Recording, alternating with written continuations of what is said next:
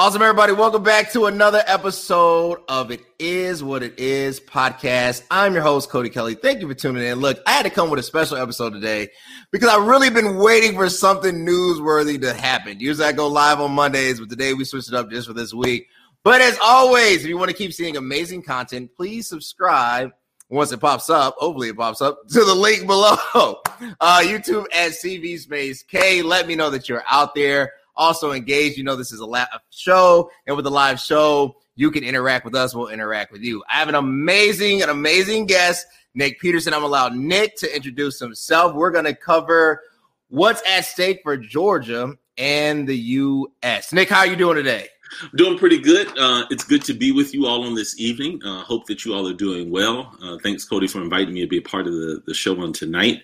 Uh, I'm Nick Peterson. I'm a PhD candidate uh, in the religion department at Emory University down here in Atlanta, Georgia. Uh, my family has been here. We've been here for about going on. Well, this is our fifth year down here.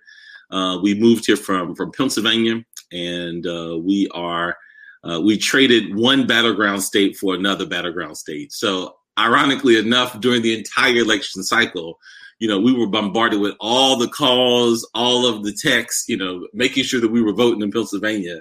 Uh, and as we responded, like, well, we're actually here in, in, Georgia. So Georgia's been a very interesting state. I'm sure we'll have some cool things to talk about, um, you know, taking place down here in Georgia and, and, and what the landscape is looking like. But uh, again, thanks, Cody, for having me, and I'm I'm excited for this conversation. So. Oh, I appreciate you. Appreciate it. Look, let's get into it. So we've now had two debates, and I think there's another debate scheduled. Uh, let's start with Reverend Warnock versus Senator Kelly Loeffler, right? We'll go with the obvious. In my opinion, um, I, I think Warnock held back, right? I think it was an issue of optics. I felt like he didn't want the stereotypical image of uh, a black male and aggression to take place. He also tried to really distance himself from the truth that he is. He, he's he's a pastor, uh, he's a preacher, and a lot of it was thrown against him where he should have used it to me as as a really strategic point to pivot.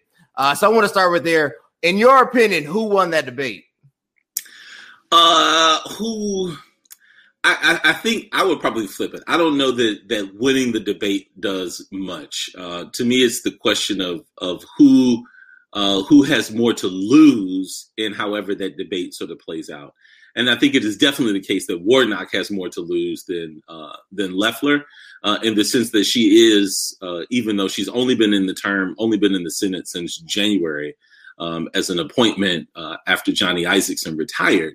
Um, but I think as a uh, as an opponent to the incumbent, um, there's definitely you know more for Kelly to lose in terms of Senator Loeffler to lose uh, in terms of, of, of losing her current seat. Uh, but I think there is more for uh, Warnock to lose uh, in terms of actually shifting the the balance of the Senate. Uh, so in that respect, I, I, definitely agree with you. I think it was a lackluster point um, uh, performance for for Warnock. And I think some of the opportunities that he could have had, probably if he had had some better strategic coaching, would have really helped him um, sort of reach I think his target audience. There's no question that he's got the black vote, right? So Atlanta is Warnock. That's uh, that's kind of a, a given. Um, but he needs to speak to to the suburbs, right? The Atlanta suburbs. He's not going to pick up much in the rural areas. Um, the best he can hope for there is that people actually don't come out to vote. Uh, but I think in terms of like some of these surrounding um, suburbs, Cobb County, Northern Gwinnett County, um, Forsyth, uh, and some of these areas that surround the uh, that make up the Atlanta metropolitan area. Uh, I think he really did need to speak to those voters. Uh, and one of the ways that I think he could have done that was I could I think he really really could have played up the King piece. Um, because King is now everybody's hero, right? You know, King's got McDonald's commercials, he's got uh, Nike commercials, his voice is on Ford commercials during the Super Bowl. Um, so there's this sense that you know everybody feels like they can resonate with King, and he's preaching every Sunday, right, uh, in the same church that that uh, King preached in, that King's father pastored. Uh, so I think in that respect, there's a way that if if if there had been a little bit more strategic sort of preparation, um, finding ways to leverage that narrative, that desire for justice, that desire for um, you know, for uh, unity and uh, unity in diversity and strength in diversity. Uh, that there's those are some things that he could have really highlighted and did the uh, the Kamala Harris technique of like you know pointing right to the camera and even the televangelist. I mean, I think she picked it up from uh, from Benny Hinn. You know, mm-hmm. I'm gonna look right into the camera and tell you, you know, what you need to do and what you need to, you know, what you need to hear. So I think that that in that respect, it was uh, it was not Warnock's best performance. Um, all that being said, I mean Loeffler, Terrible. I felt like I was just listening to trigger words. It was literally like just okay. Let me look down at my note. Okay, radical left. Right. Let me look. Okay, what I said that five times. Okay, I need to say that seven more times according to my. Okay, what else do I need to say? Socialism, Green right. New Okay, let me. I said that seven times. Let me. Okay, that's good. What else do I need to say? Jeremiah Wright. You know, so she had these kind of touchstones again that speak to that same demographic, right? These people who are concerned, uh, who are still concerned, especially in the wake of the proliferation of the Black Lives Matter movement over this last summer, where everybody was home and watching the unfoldings across the major metropolitan areas uh, in the city.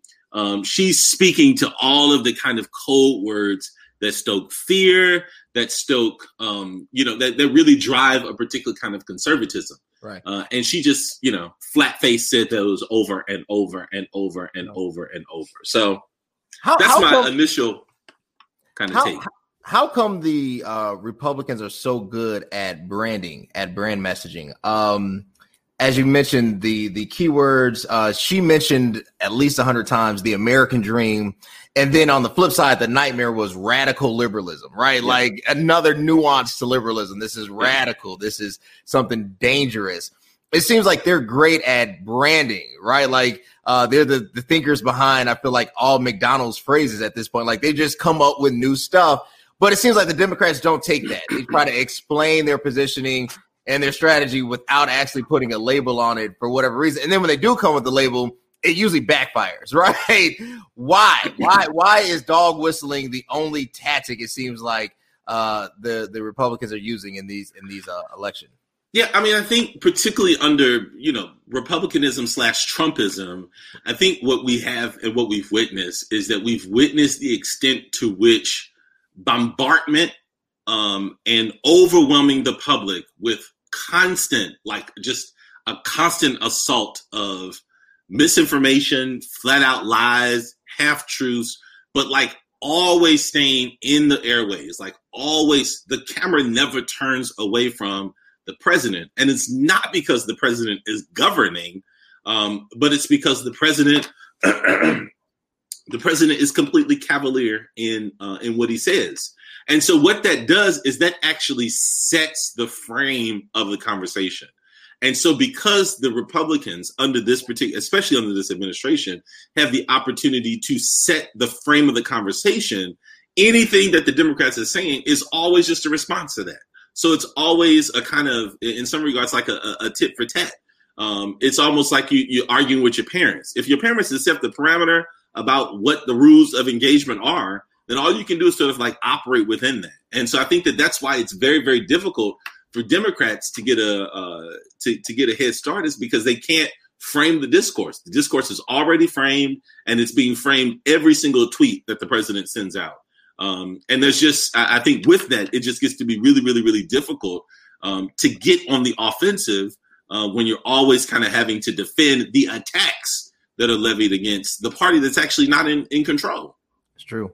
Do you think, I mean, before the runoff, when we were doing the election for everybody, now we have this special runoff, um, uh, Reverend Warnock was up over 300,000 votes, right?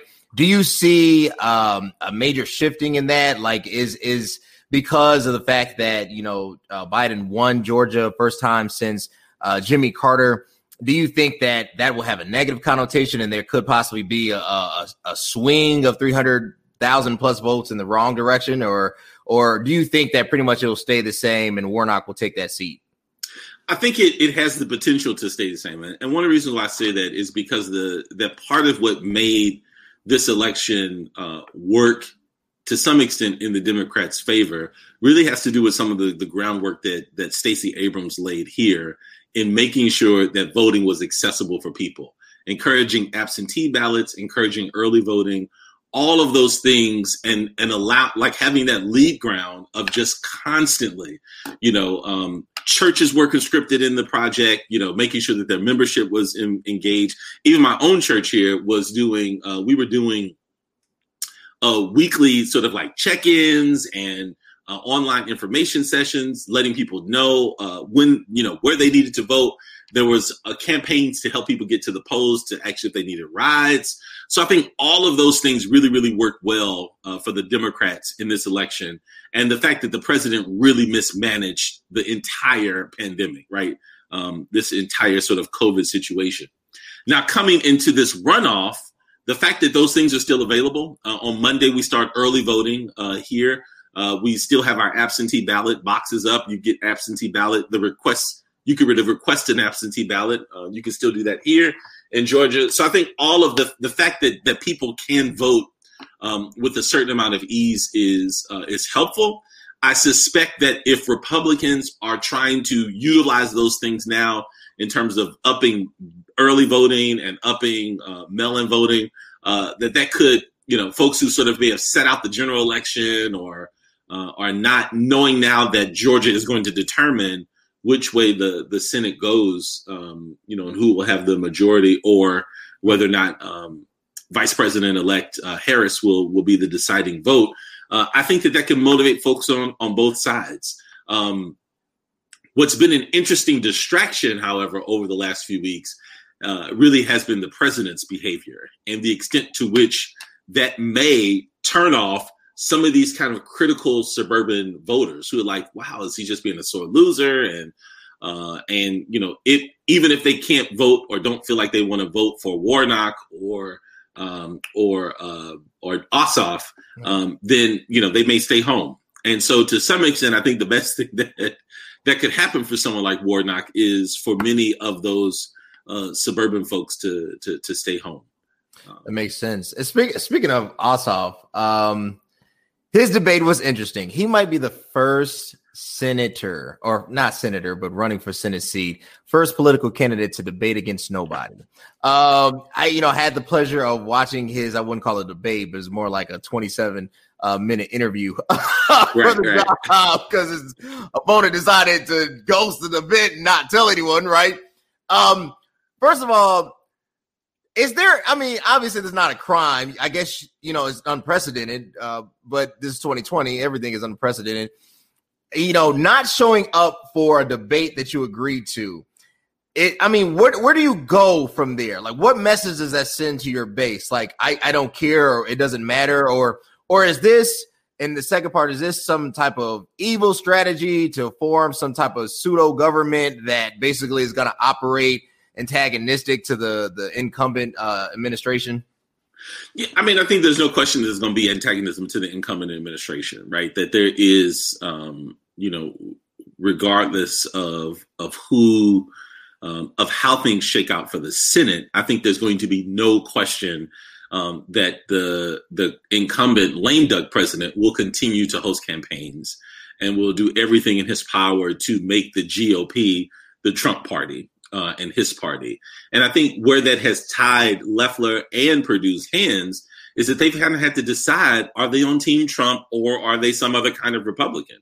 And for fear of losing Trump's base, um, they've kind of had to dance that line. You know, uh, the question that was asked directly to Loeffler was like, you know, did did the president win or did he lose the election? Um, you know, and there's this kind of like evasiveness around that. And I think the same thing for Perdue. Perdue, again, who is an incumbent, um, feels like he doesn't probably need to dignify, um, you know, the uh, the actual debate with his presence. The other piece, you know, that that always could be at work too, which we don't know, and I think they could be tight-lipped about that as well. We don't know if the man got sick or if he thought he may have gotten sick or you know a test didn't come back in time. Like yeah, you know, all of those things are possible.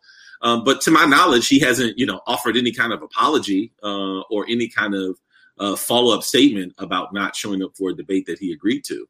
Um, but in terms of what that impact will be, um, you know, who knows? I mean, really, it is one of those things where it's like, you know, it says something about the extent to which I would say the way we narrate democracy uh, and the way we narrate a participatory democracy um, can can be challenged by that. You know, so here it is that you're you're tasked as a senator to represent the entire state, and the opportunity that you have to actually speak to the state uh, is one that you choose not to to take.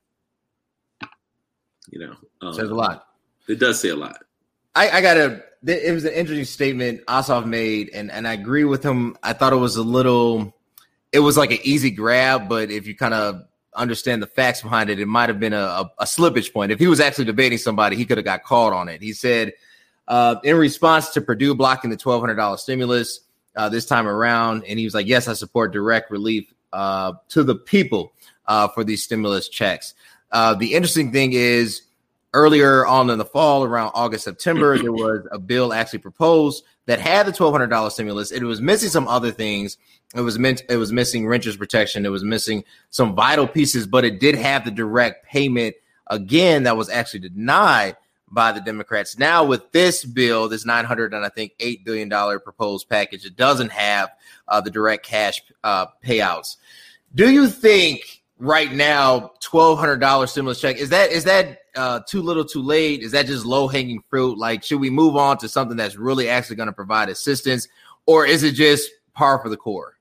I think it's par for the core. I think that there is, uh, particularly with the holidays coming up, um, you know, they they they know that the markets, um, basically, the markets move into the black following Black Friday um, uh, retail in particular. And when you think about the impact or the the extent to which um, the uh, the U.S. economy is dependent on retail for employment uh, and the entire sort of you know vertical chain that's at work in retail. Uh, even though we don't manufacture the stuff that we sell, uh, the fact that we need folks to drive it from the freight ships that come from China and Asia to bring it here uh, and we need truckers to be on the road to get it from you know the the port cities to uh, to the interior cities, all of that kind of stuff. Um, retail is is important. Um, you know, Walmart and Amazon have not suffered during the pandemic, and we can be mm-hmm. very very clear about that. So the idea of trying to put some money in people's pockets before the year's out, uh, I think is just very much uh, again it, it, sort of harkens to the logic that Bush gave us after you know 9-11. Go out and shop. Go out if you want to help the economy. Go out and shop. Uh, and, and, I think that that's that that's kind of the, the, the pieces that they want to be able to do that Christmas gifting uh, kind of thing to to mark the holidays. Uh, but I think just in terms of and really what's taking place with the pandemic is the pandemic is really really showing us uh, how wide the gap can be between the haves and the have-nots, uh, and it's showing us the extent to which um, those who are the most vulnerable uh, in our in our society have to take the most risks uh, in order to to make ends meet, and still, you know, can't make ends meet. Um, so I think to really contend with that is to like to really address that would require a kind of program that's addressing issues in childcare and education. It's addressing issues in healthcare um, uh, healthcare um, discrepancies. It's addressing issues in housing and uh, not only just affordable housing, but safe housing. Um, you know, obviously, most of the country is in winter now. And, you know, who's talking about the homeless? Like, we, we're talking about the pandemic, um, but nobody's talking about the fact that there are still millions of Americans who sleep under bridges, outside, you know, who are relying on shelters that don't have the capacity to house people because they need to provide some level of safety uh, in in social distancing practices. But there's been nothing, you know, that's been mentioned uh, about the most, uh, the absolutely most vulnerable, uh, so much as it has been, you know, you know, we got college students who are protesting, you know, college student debt, which, you know, I'm I'm one of them people, you know, in that mm-hmm. group in terms of who ha- who has education debt. Yeah. Um, but even the acquisition of that debt reflects a kind of privilege that many folks a lot of people who've even served our country, right, in the military, who we hold, if they had died, they would be saints, but who, as um, kind of wounded warriors, you know, come back and are not able to to access the services that would actually, you know, help them. So, I think in I think in terms of what they're trying to do is it's good press um, it's good press, and it would it would sort of support the notion of sending people home uh, with a few pennies for the holidays. So. No, that makes a lot of sense. And speaking, uh, talking about that wealth divide, that gap, that gap has increased, right? If you um, were in a position that you could afford uh, to heavily invest, the pandemic was literally like a shopping spree. I mean, uh, when it first started, um, stocks decided to decrease in value. Um, and then at the same time, M&A activity still continued at the same time uh, because of all this. There was just opportunity uh, to uh, extend or or expand one's wealth. Um, is that fair? Should our should our politicians have this absorbent amount of access? I mean, traditionally, so if I think about the framing of the Constitution, which is hard to compare then to now, but our politicians, you know, whether it was George Washington, don't like to use him because he was a ridiculous slave owner, but he was a wealthy person. You think of John Adams, he was a semi-successful lawyer, right? They've always had wealth. Is is is the the finite problem is that you have too much money influencing politics. Even when I think of, you know, we couldn't pass this bill because we're missing billions of dollars, but then you think how much is spent on advertisement, how many millions are poured into the campaign every election season. Where is this money coming from, and is it ultimately dangerous? Yeah. Um, so the my redux on on American history uh, and uh, and finance and and those pieces that we we maintain a slave economy, and uh, a slave economy requires um, that the production of capital go forth unencumbered, right? Um, and that unencumbered manifests itself as low taxation. It manifests itself as deregulation, uh, and it manifests itself as uh, as corporatism. Um, and and the Constitution is designed itself to favor corporatism, right? Um, what what and even in representation, right? So the fact that the Constitution has uh, in, in, Article uh, in Article Two, Section Three or Section Five, um, you know, don't quote me on that. Um, but the Three Fifths Compromise, right? The Three Fifths Compromise was to ensure that slave owning, Southern land owning, and slave owning men would have um, obscene representation in the halls of Congress, right? So they wanted their slaves not to count as their own persons, but to actually boost their own presence within within the halls. That's a form of corporatism. Uh, in the same way that right now corporations get to be thousands of people because of their money in terms of their lobbying. Now, neither one of us have a lobby. You know, can just go into uh, the the the go into Congress and just decide that we want to sort of court people uh, to get the legislation that we want on uh, on the books. The other side of that is America's understanding of democracy and its performance of democracy is built on some form of economic success. And the only way that happens is that the government has to prioritize the economy over its citizenry because it's conditioned us to understand that a healthy economy means a healthy citizenry. Um, and so the function of the government is to actually ensure that corporations are able to survive and able to do business in ways that would then allow them to hire people and to um, you know create competitive markets that produce jobs and yada yada yada. You know all of these things that you know that we learn or maybe we don't learn uh, in civics and economics. But to that extent the primary function of the law the primary function of regulation the primary function of any of those things is not to uphold the individual rights of the American people, uh, but it is to ensure that our GDP is increasing every year. Um, and when you and you see this most present when there's a push to have the government take control of some of those things that would directly impact people's lives, like healthcare. And mm-hmm. so now we get this, you know, we don't even have to talk about what is actually necessary for us to have good health care. We just talk about buzzwords, socialism, socialized healthcare, socialized. Da, da, da.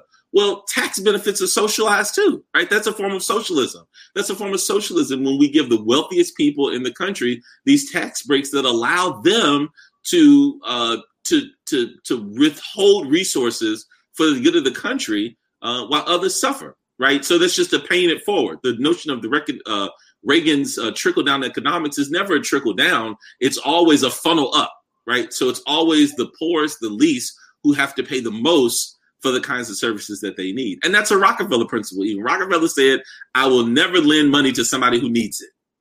Wow. Right. It, Right. you know, so so in that extent, there's a there's our, our society is really banked off of creating avenues of exploitation and at the same time providing a narration and a continued stream of if you just work hard enough if you just follow the law if you just do what you're supposed to do you know you too can become rich you too can become wealthy you too can become you know uh, uh, uh, an image uh, of the american dream. And that's increasingly becoming less and less possible as these gaps widen. Um, is there um is there a way that it can be resolved like a mixed market system? Uh you know i get it america is is hung up over buzzwords so any type of extreme amount or extreme measure might be seen as socialism right? And then it's automatically scoffed at and disregarded right? But you know we're at the point of falling off the cliff right? The american economy if you want to keep things going forward, something drastic does have to happen, right? What does that measure look like? Because I'm reminded, and obviously, you know, I invest. God's been good. I'm not wealthy yet. I'm not wealthy, right? But um, I do believe in capitalism to the point of having the ability to create one's destiny. But I'm totally aware of the origin and its uh, uh, dem- demagoguery and its insidiousness and everything evil with it that has to be done away, right? So I like the pure stance on it, but not the reality of it, and that's why I believe that it has to be a fully functioning system. Karl Marx said in Communist Manifesto, I hate to quote that book, but Karl Marx said, you know, basically people grow tired of capitalism and then one day revolt. Is there is there something on the horizon that you see, like you think of the Andrew Yangs coming uh, into the forefront? That we're going to have more of a mixed market system? Um, again, the the I, I really like to. I know capitalism is a uh, is a word that sounds good, but I, I really like to um, talk of the American project as a as a form of um, both colonialism um, and settler colonialism, which would require the forced removal and the genocide of those who were um, previous inhabitants of the land, uh, and a full-on exploitation of, of of human labor through a means by which you don't determine it as human. Uh, and so America cannot be America without slavery. And I just hmm. don't mean the historic slavery. I mean everything that slavery produces. There is no America without King Cotton. There is no America without the modern um, health industry that soils people in debt. There is no America without the insane amounts of debt that young people, a whole generation is carrying um, coming out of college with college loans. There is no America without the prison industrial complex and the fact that that's an entire economy, uh, an increasingly economy that's designed to support and benefit both in census and in employment um, small, rural, primarily white communities um, in southern states, but increasingly in northern states. Um, uh, there is no America without an educational system that's banked off of the racism that's embedded in the uh, housing industry as it as it stands. You know, the the truth is, you can have the exact same build of house on the exact same um, in the exact same city, but if white folks live there, it's worth more than if black folks or Latino folks or other folks live there. And why does that matter? Why does it matter? Well, because that will then determine the millage rate, and the millage rate will determine what kind of resources are made available based off of the value of the homes in the community, the resources that are made available for the local school district. Um, so you there isn't a way to sort of parse out um, the redeemable aspects of capitalism apart from the necessary, the absolutely necessary forms of exploitation. If we were to just take three seconds, everybody who's watching it, us included, and look at our collars, I guarantee 99.999% of the stuff that we're making was not made on American soil and was probably made by a four year old in Taiwan or the yeah. Philippines. Yeah. Um, who stitched together the clothes that we're making. Now, you can go around your house, and it's probably going to be true that most of the things that we're using are made by people whose labor is exploited um, for the sake of, of capitalist production. Uh, and so, in, in that respect, I, I, I think that you know it is it is without question, and Marx, Gramsci, you know, you you'll find this is that these rely on capitalism as a sort of a solution right to capitalism. The the piece, you know, for for for Marx in particular is this notion of alien, the idea of alienation that people are alienated from the capital that they produce, and part of the Marx correct Marxist corrective would be to to dissolve that alienation so that the capital that you're producing becomes of benefit to you and not the capitalists. Um, so to sort of distribute those kind of resources more equitably. Um, but the flip side of that is the only way we can produce capital is you got to exploit something. Either you're going to exploit the land, you're going to exploit the people, or you're going to find a combination to do both. And America, as a globalist empire, um, has found a way to to to do all of that. Uh, so we we exploit the land. The president just last week signed some you know uh, agreements that would allow him to sell off large portions of formerly protected um, natural preserves in Alaska yeah. um, that can be used now for fracking and other kinds of exploration to see what other materials uh, are there. But all of this is to say, in capitalism, capitalism can only survive if there are more commodities. And the commodities are limited in terms of what they can be based off. Even when you're trading futures and, and all that type of stuff, you still have to have some form of commodity. And that commodity is going to be in any in some way, shape, or form connected to land right. or people. Those are your two options. Because either the resources come. Huh? Water's now a new commodity. You know, yeah. on the New York Stock Exchange. It's like, Lord. So let me answer this. Last last question. I appreciate your time. Um, are people tired of politics? And what I mean by that, I think after all this, I think both parties have to go through a rebrand, right? I don't think the Democratic fold or the tent, as they call it, President Obama has been calling it a tent.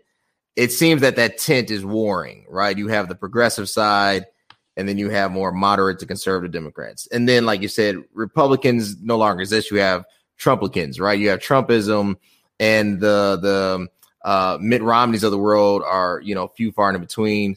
Uh, the Senator McCain's got arrested, so you know these these that kind of made the Republican Party really what it is is no longer uh, at least a, a viable presence, right? Do both parties have to go through a rebrand?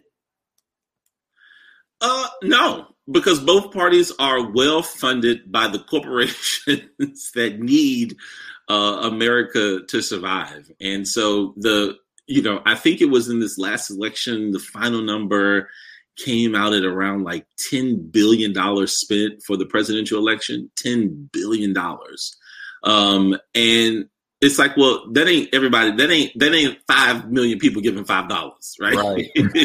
uh, that doesn't add up, right? That don't add up to you know what we what we had when when Obama talked about you know we had this grassroots campaign with people giving their own you know, so many millions of people chipping in five dollars here, ten dollars there. Um, when you're talking about ten billion dollars, you're talking about big, big, big, big money. And so, to that extent, you know, I think what we have now is that we are tired of the performance, right? We're tired of the inundation. Um, but I think to that, you know, there's this sense of like once we get Trump out the way, we can go back to some form of normal. And I think the assumption in that is that you'll get Trump out the way. Trump entered into the arena as a celebrity, um, as a uh, uh, what do they call those um, reality TV celebrity. Right. Trump will exit the presidency as a reality TV celebrity. Uh, and you know, rest assured, like if there's space for Hannity's, if there's space for Boortz, Neal Boortz's, and Rush Limbaugh's, um, there will definitely be space for for folk like Trump. And I think what we'll see um, is that we'll just see more. Right, we'll hear more of this, and what we've been conditioned uh, toward over the last four years is just we've just we've been conditioned to um, to to you know to just handle it and to deal with it. And so, for as much as Trump makes people, you know, um, is fatiguing, Trump is still such a presence that you don't you can't turn away from it right? And that's what makes for good television. Um, good television is not just about oh it's wholesome and right. it makes people feel good. No, you don't care if people feel good. You want people to watch so they can be angry, right? as long as they watch it, right? Mm-hmm. If they mm-hmm. watch and they, you know, like you know, I I had a, a good friend who uh, would really they were not a conservative, but they would only watch Fox News. And their idea behind watching was like, I watch Fox News so I can, you know, figure out how to respond and argue back.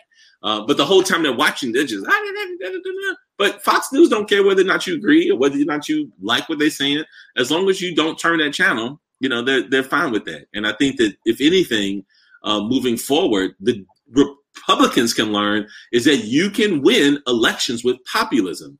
But they what they will need is that they'll need somebody who's not only populist, but somebody who has the principles to govern.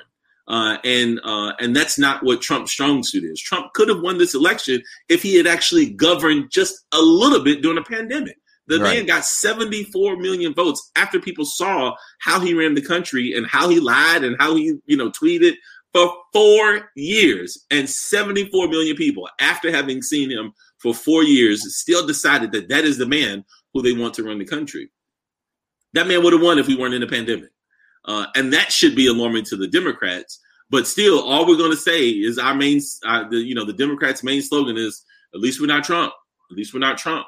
We're not Trump.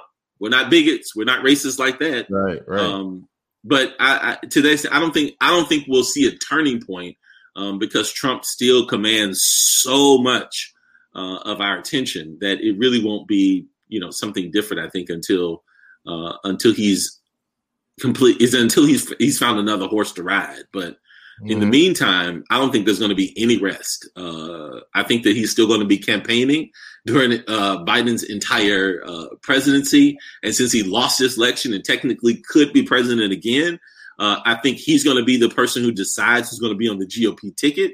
Um, you know, I, he's just, and then the way the Republicans have refused to abandon him right. um, only strengthens his power after this election. So we'll hear for the next four years that he was cheated. Uh, and if it's putting up his daughter in 2024 or putting up one of his sons in 2024, we ain't seen the finish. This is not the end of Trump. That's for sure. Not the end of Trump. Wait, way to end it. Look, I appreciate you so much, Nick. Where can they connect with you, man? Where can they follow you? Uh, so I am on uh, Instagram, IG, and the way that you can find me there is at N A R Y K C I N. N A R Y K C I N. Um, so yeah, same awesome. thing on Twitter. Same thing on Twitter, guys. Connect with Nick. He's amazing. He's a thought leader. He's a leader in Georgia and a rising. And I'm sure once his theological doctorate is complete, I'm sure he'll be pastoring a mega church soon. uh, in, in somewhere here in the United States. I much. Look, we got some amazing stuff. I've been working on a few things as far as episodes and content. Be on the lookout. Be on the lookout. It's going to be a wild January. I'm going to do a couple episodes in December, but 2021 will be all heat. I appreciate my guest, Nick. Thank you so much. We will connect again. Until next time, guys. Yes, take care.